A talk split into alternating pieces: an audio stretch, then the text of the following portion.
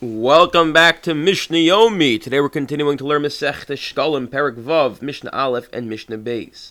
Shlosh Aser Shofros, Shlosh Aser Shalchanos, Shlosh Aser Hashchavayos, Hoyu Mikdash. There were 13 collecting collection chests. As we said, the word shofar is a chest, but it, it's supposed to describe a shofar-looking uh, chest to collect the money. The reason is because it was narrow on top and wide on bottom to prevent people from sticking their hand inside and pulling money money out. There were 13 tables, and 13 times people bowed in the temple. As people enter the temple, they enter one way and, and exit the other way, always moving to the right. And the Chazal decreed that as you go to various different places in the in the Mikdash, 13 to be exact, you would bow down. Now, Shal Beis Ragam Little, Shal Beis Rav Chanina, Segan Kohanim, Hayush Mishtachim Arbasar. The people from the house of Gamliel and those from the house of Rav Chanina, Segan Kohanim would actually bow 14 times.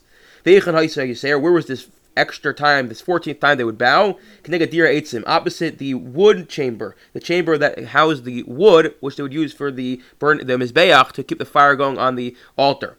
Why would they bow opposite the wood room? What's the significance of, of that? Because they had a Masorah tradition from their ancestors, Shesham Nignaz, that towards the end of the second, or the first temple, excuse me, they knew the temple would be destroyed, so they hid in some cha- chamber beneath the ground the temple. Unlike Indiana Jones, it's not found somewhere in Turkey, but it's found somewhere beneath the, uh, or wherever that was.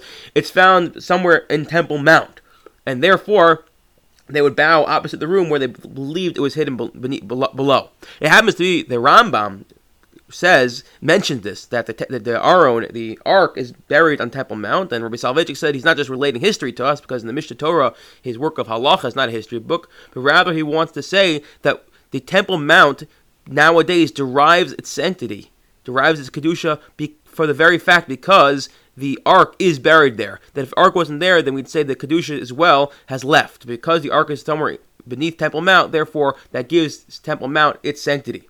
Okay, Maisa. So I'll, I'll tell you a story. Says the Mishnah about how we know or how they why they thought the ark was buried uh, beneath the room of the wood chamber.